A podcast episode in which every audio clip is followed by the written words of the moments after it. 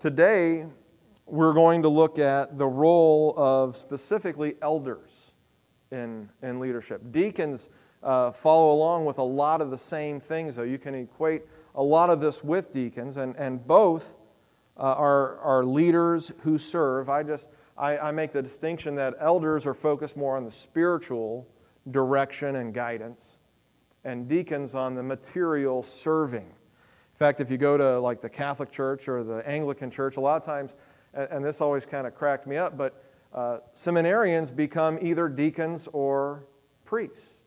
And sometimes you become a deacon first and serve, and then cross over into being a priest. That you start out as a deacon serving before you move into being a priest and serving in more spiritual ways as far as like the Lord's Supper and preaching and things like that.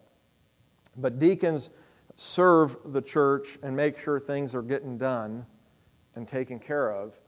Elders are more about a spiritual direction and guidance. And today we're going to be in the book of Titus. You'll probably see a lot of things, if you'll recall from 2 weeks ago when we were in 1 Timothy pretty strongly. A lot of the stuff in 1 Timothy is in Titus. Timothy and Titus both had similar missions. Timothy was left in Ephesus. Titus was left in Crete. Paul wrote both to Timothy and to Titus, and to each one of them he says, "This is why I left you there. This is why I didn't keep you with me on the journey." And to Titus in verse 5, and we're going to look at verses 5 through 11 this morning.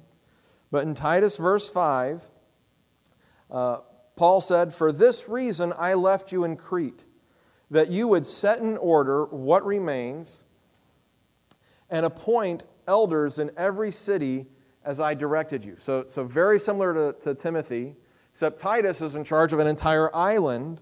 And every city he needs to go around and appoint elders. And he says in verse 6, "Namely, if any man is above reproach, the husband of one wife, having children who believe, not accused of dissipation or rebellion."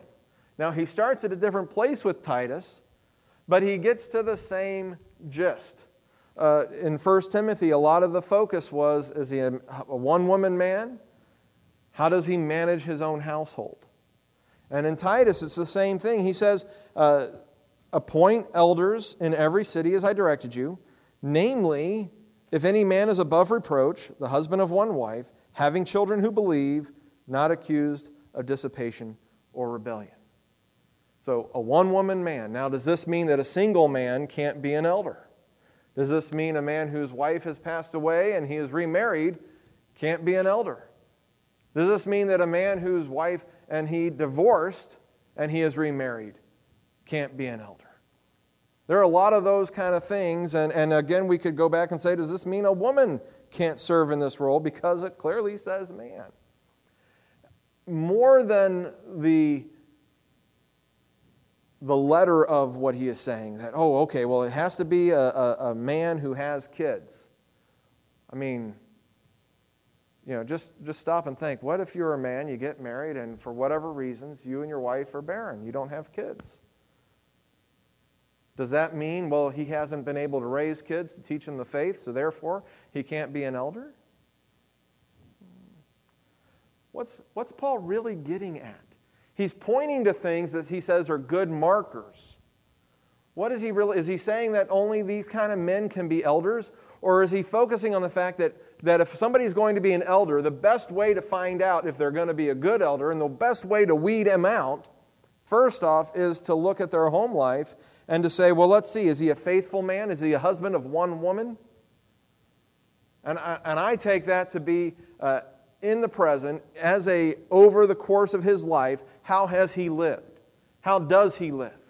And you could say it for women too. How does she live? Is she a one-woman or one-man woman? It's hard to get them flipped around there. Is this person somebody who is faithful? Is this somebody who forsakes all others? Is this somebody who is morally upright in their behavior in this way? You could say it the same for a single person. How can a single man be a one-woman man? Well, he cannot be playing the field. He can treat the women that are in his world and out there with dignity and respect as sisters. You can see a single man and say, does he act like a one-woman man or does he act like a many-woman man? Whether he is married or not, we can tell what kind of character he has if we look in his life. And then he also moves on to having children who believe, that the kids are not accused of dissipation or rebellion. Now, obviously, this is harder if a person doesn't have kids. But the point, the focus is, let's look at their home life. How are they raising their kids? Are they raising their kids good? Do they interact with people well? I mean, it's more the focus on the home life than the specifically do they have kids. How do they operate at home?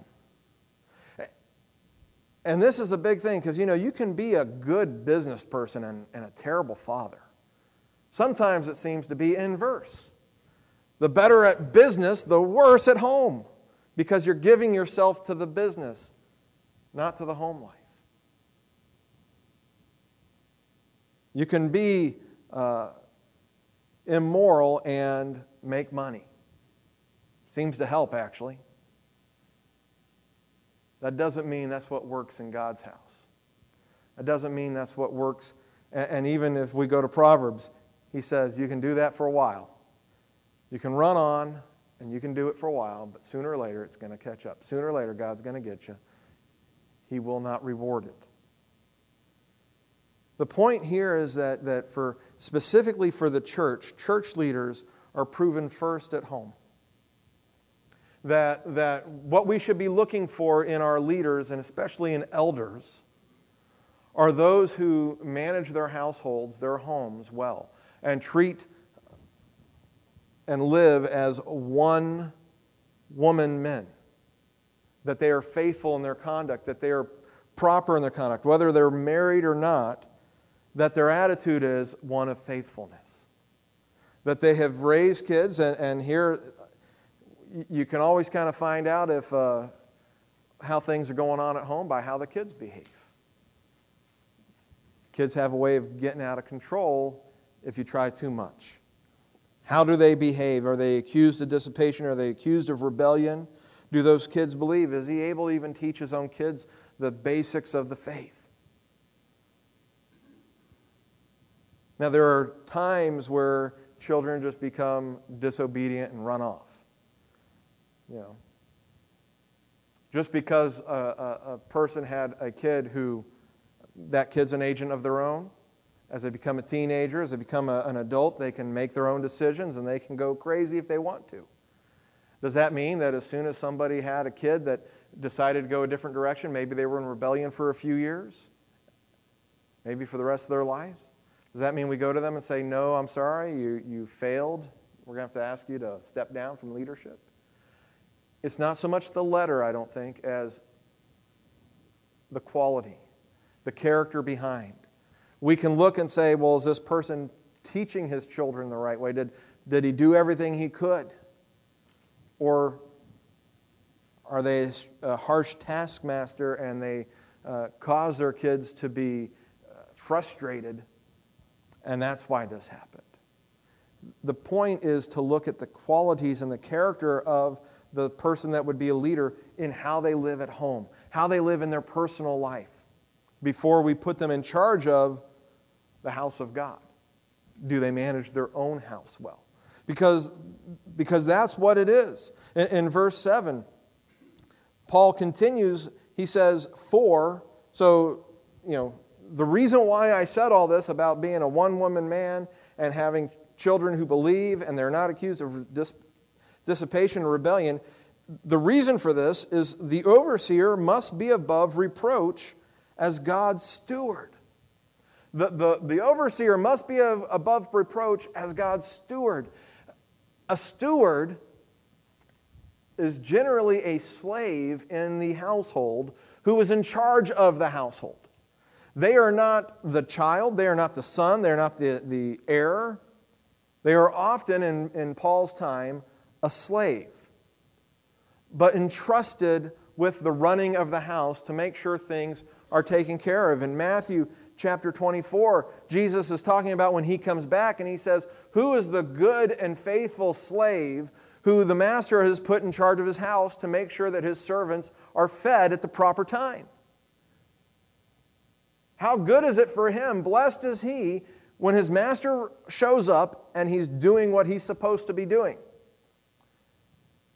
But woe on that servant if when the master shows up, he's decided, my master's going to be gone for a long time. I'm going to treat people how I like." A steward is not owning what they are the steward of. Just like we have the parable of the unrighteous steward. And the master said, you've squandered my wealth. Unfortunately, I think we've got quite a few pastors in the world today who, being told they can't be the pastor of a church anymore, they say, "Well, what will I do? I'm too proud to beg. I don't want to work hard. I know what I'll do." And it's amazing, within 6 months, how many pastors who have had to resign because of moral failure find themselves forgiven and restored and opening up another church in another city. And they've not learned a thing. And there are people who are willing to go with them. It's amazing. We got a lot of that.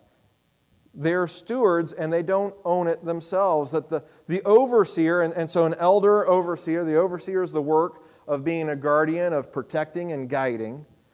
Elder is more of a title. The overseer must be above reproach as God's steward.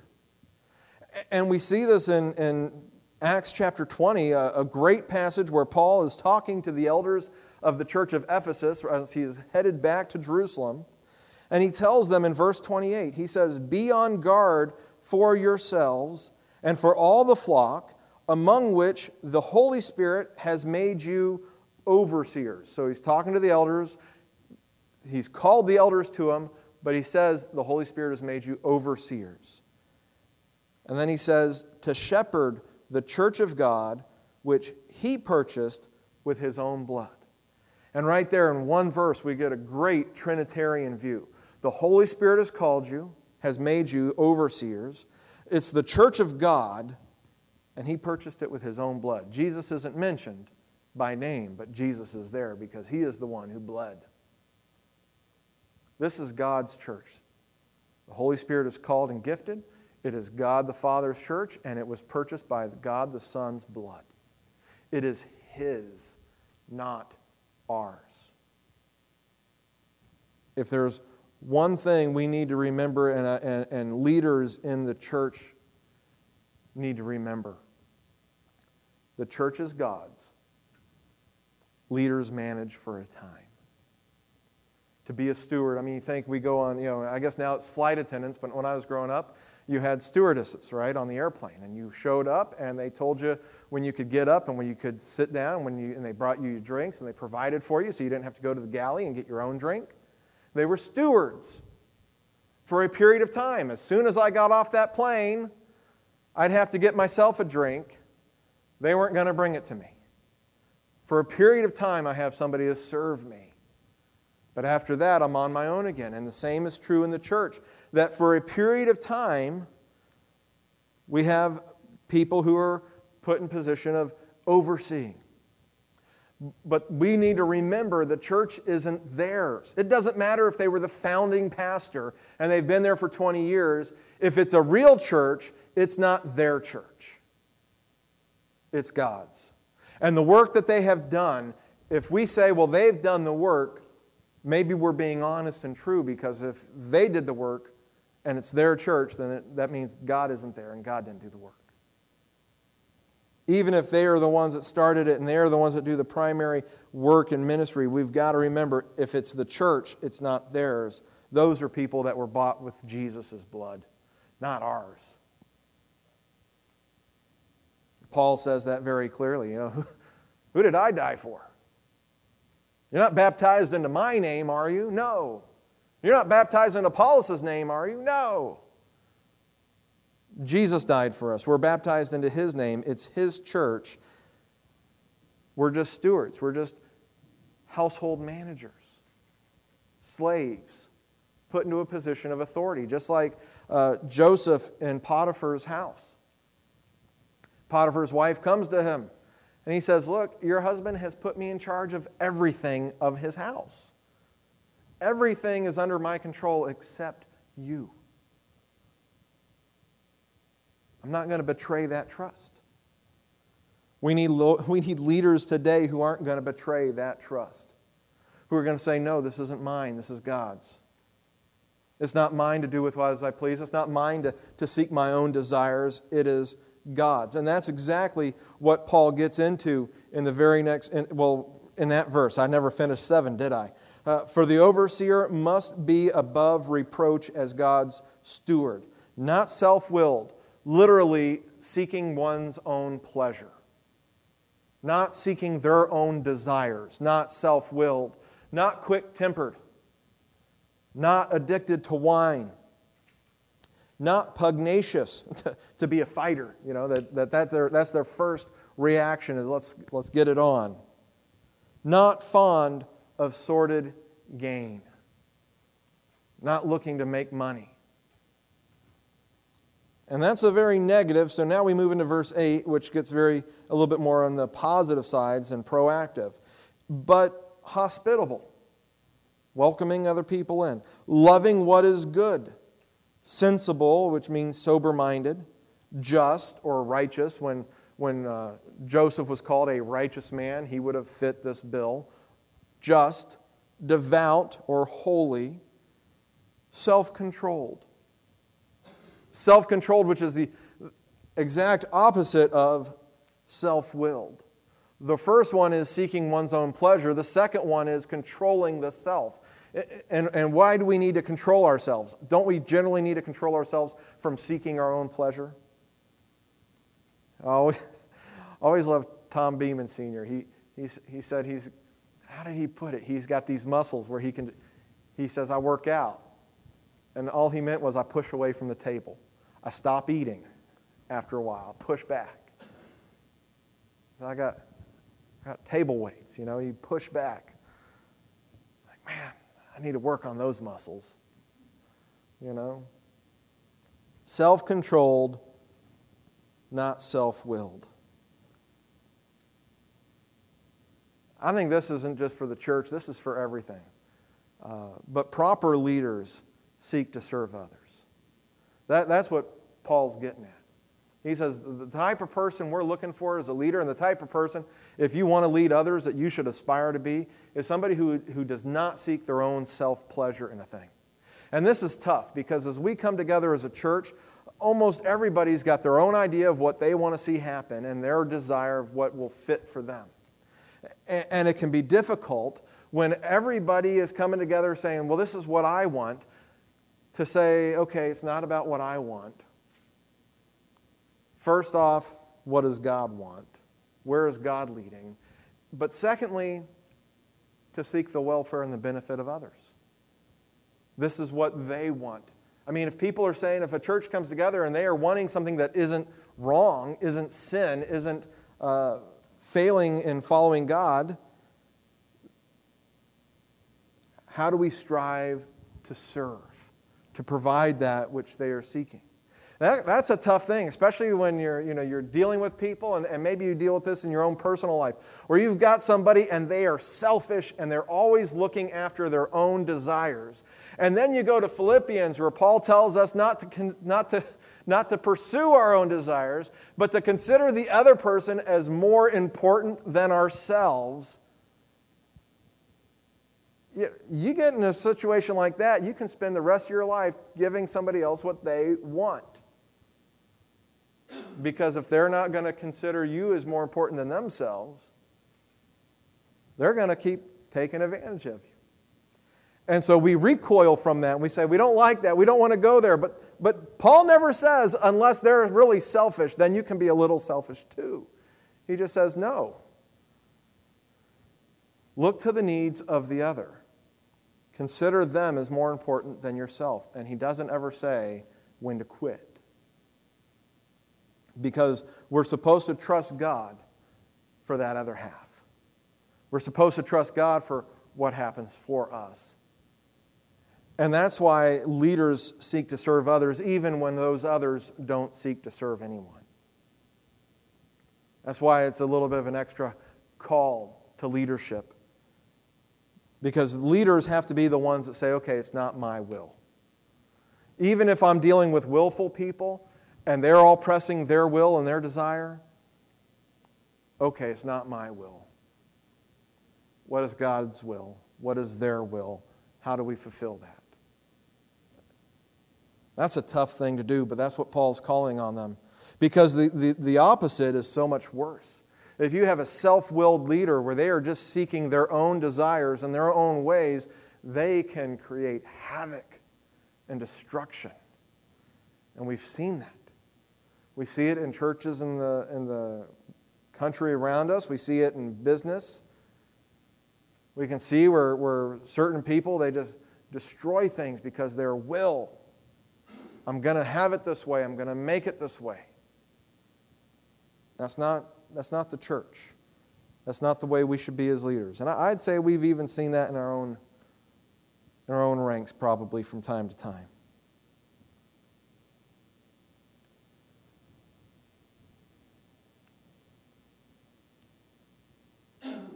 Paul moves on. Notice in verse 8, it wasn't a period.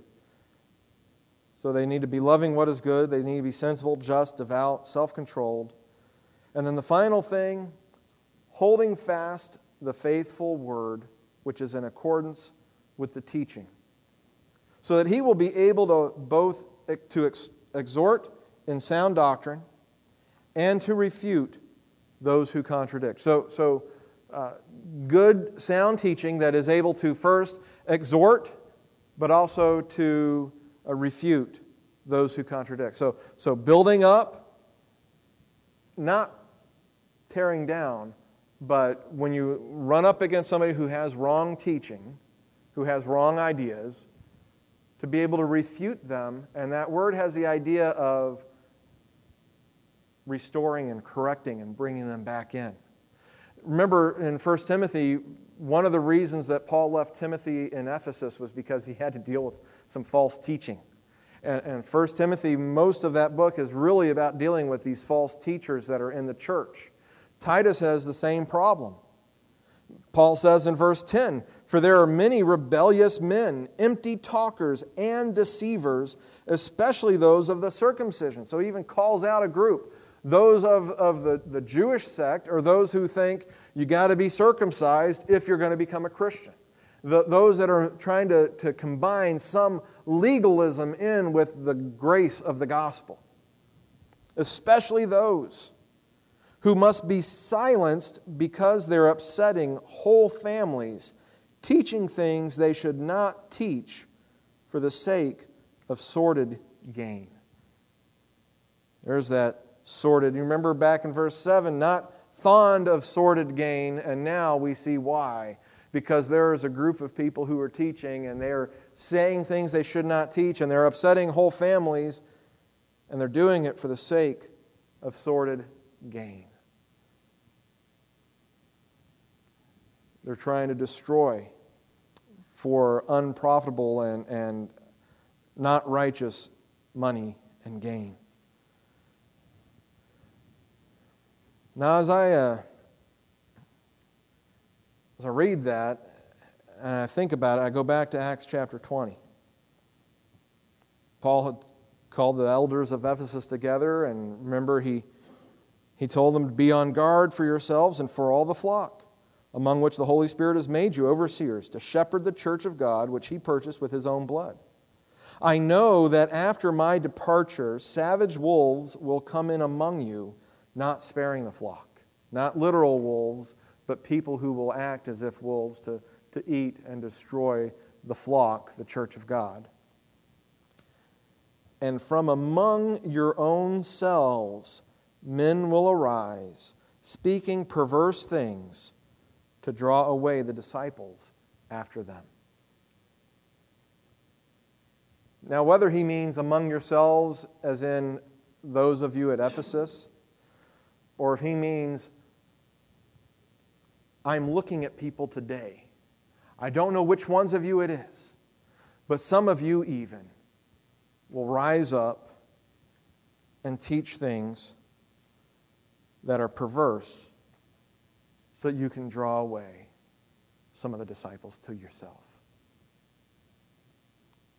That's why they need to be on guard, not just for the flock, but for themselves.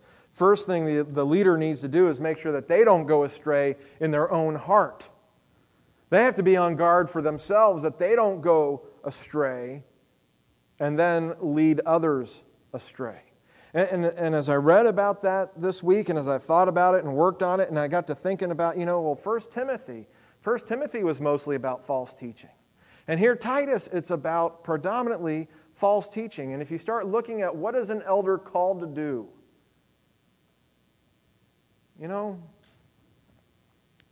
it seems like an elder, a leader in the church, that a leader's primary focus is for true teaching in the church. That is the primary work, that they would be able to teach, to instruct, to exhort, and also to refute, and to make sure that no false teaching arises in the church. Now, think about churches in America today. What is the primary work that we think of as leaders in the church? I mean, maybe you say, well, they preach. Yeah, okay, the pastor preaches. But think about the modern model of a church today. What most churches are focused on trying to be or to do. How much of what you read in the news or in books or blogs, wherever you get your information, you know, if you go to Christianity Today, or I've got some different websites and some different people that I listen to. I'm connected with Tarrant Baptist Association, and they send me an email every week with some ideas and tips and articles and things like that. Overwhelmingly, I would have to say, I cannot remember the last time I read something designed for leaders that talked about making sure there wasn't false teaching in your church, making sure you're not doing any false teaching. Overwhelmingly, it's about strategies. It's about trends in the community and in society. It's you know, right now, it's all about online and in person. Whereas many churches used to not even be online as far as having a service, you know, posted like we do today. And you can go through an entire hour-long podcast listening to respected leaders in the church, evangelical, and not hear Jesus once. You can hear experts say, you can hear a lot about, well, this is what's happening in the world today. This is what we need to do. This is what people respond to. This is what people don't respond to. Most of the time, you do hear something about Jesus. But overwhelmingly, as I think about it, and I look at this and what Paul's talking about, what he's really worried about, what leaders and elders really need to be doing, is making sure that our doctrine is sound, that we teach and we are faithful and hold fast the faithful word. Don't let go of it. And remember in 1 Timothy when he was talking about deacons, for deacons it was the same thing, holding on to the mystery of the faith. And I got to thinking about, you know, strategic leadership and the desire when we formed a strategic leadership team to help chart a path forward and which direction do we need to go. And I started realizing Paul doesn't worry about that. Maybe times have changed, maybe things have changed, but let's just stop for a moment and recognize that wasn't something Paul was concerned about. And if you go to the Gospels, that wasn't something Jesus was concerned about. What was Jesus concerned about? Hey, you know, the leaders, the people who are in charge of the Gentiles, you know that they lord it over them. But it shouldn't be that way with you. The one who is great among you will be your servant. He was more focused on, are we serving one another? He was more focused on the fact that, hey, look, the harvest is plentiful, but there aren't enough workers in the harvest. So pray to the Lord of the harvest that He would send more workers. And Paul, he's more focused on, is the teaching true? Is it right? Are we keeping the false teaching down? And as I've thought about this, I'm wondering if the false teaching hasn't just taken over in America. Because the perverse things don't have to be obviously pagan. The perverse things can be, what are you counting today? How are you measuring? What are the current trends in culture? These are the 7 things that are going to decide how things go. These are the 6 trends that are going to affect churches. The churches, this is an honest-to-goodness one I've seen multiple times. The churches that can achieve or can work on or can figure out these 5 things are going to be the churches that last 5 years from now. The churches that can't manage these things, the churches that can't figure these 5 things out, they're the churches that are going to disappear in the next 5 years. Not a word about Jesus and His church and how the gates of hell will not overcome His church. These are the trends. This is how the world has changed. And we eat it up. We read it. We swim in it and we live in it and we don't realize this is false teaching.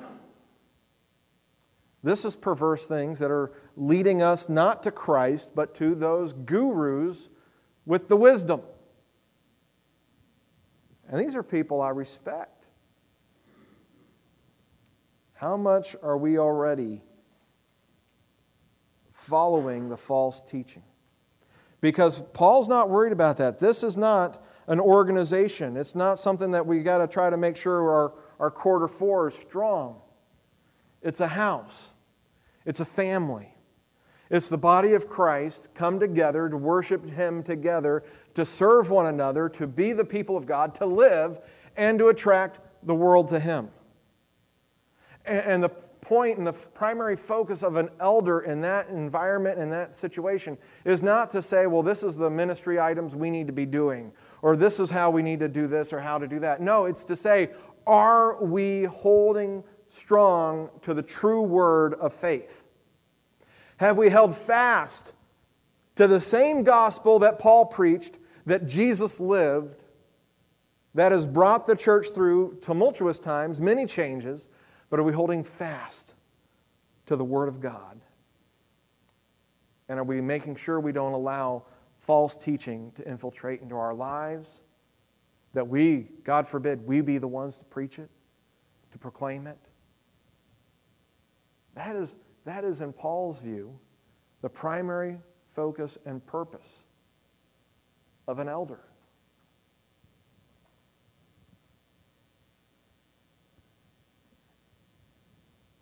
I'm embarrassed to have to figure that out again. That at times we have focused more on strategery. How do we do things right? Well, which way should we be going? What is the plan? Because our focus is no longer just on being stewards of what God has done. It's in trying to build something for God. And that's not what He has called us to do. He has called us to be His people. And so as we think about those who would lead us, especially in spiritual leadership as elders, they need to be the type of people that we can see it in their home life. How they live, how they interact. Because that is, how do you take care? If you can't take care of your own house, why should God entrust you with His house? If you can't care for your own family, why should God trust you to care for His family? So that's the proving ground.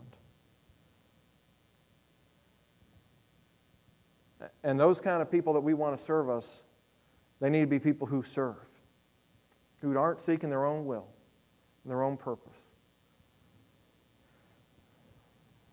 And that's a hard thing to do because everybody at some point, your ego gets involved.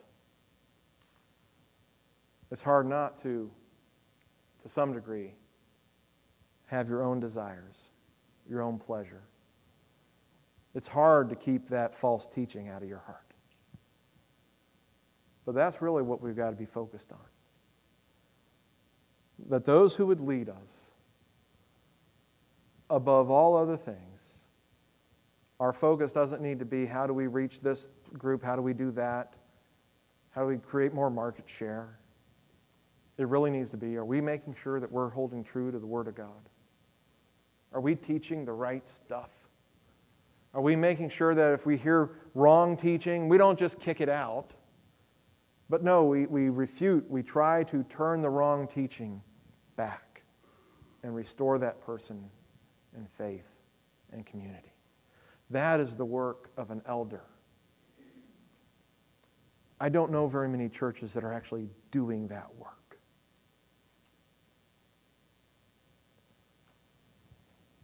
I pray we can try to figure out how to be one of the churches that does. Let's pray. Heavenly Father, we thank you for your word and your conviction that you give us. Lord, that we can, I confess, we can go our own way and think we're going your way. We're trying to serve you. We want to serve you. And yet, we adopt the ways of the world instead of holding true to your ways. Father, we pray that as a church, we would desire to preach and to teach, not just on Sunday mornings, but anytime we get together for a Bible study and when we speak to one another. Lord, may we teach each other true faith, the true Word of God. We pray that you would help us to have sound doctrine, that we can encourage one another and challenge one another. I pray, Lord, that for myself as a leader of the church, as an elder, that I would keep that forefront in my mind. And I do. I pray, Father, for your forgiveness. I pray, Father, for the church's forgiveness for those times when I have not. And I pray, Lord, that in our midst you would be raising up those who would serve us as elders, as leaders of the church, who would make it their priority. Not because they want this as their own, no, that they would recognize we're just servants. We're just household managers. And what you've called us to do is make sure that the proper food is fed at the proper times. The Word of God, undiluted, unadulterated, true, faithful, through the ages. Lord, may that be what we seek to do. We ask and pray in Jesus' name. Amen.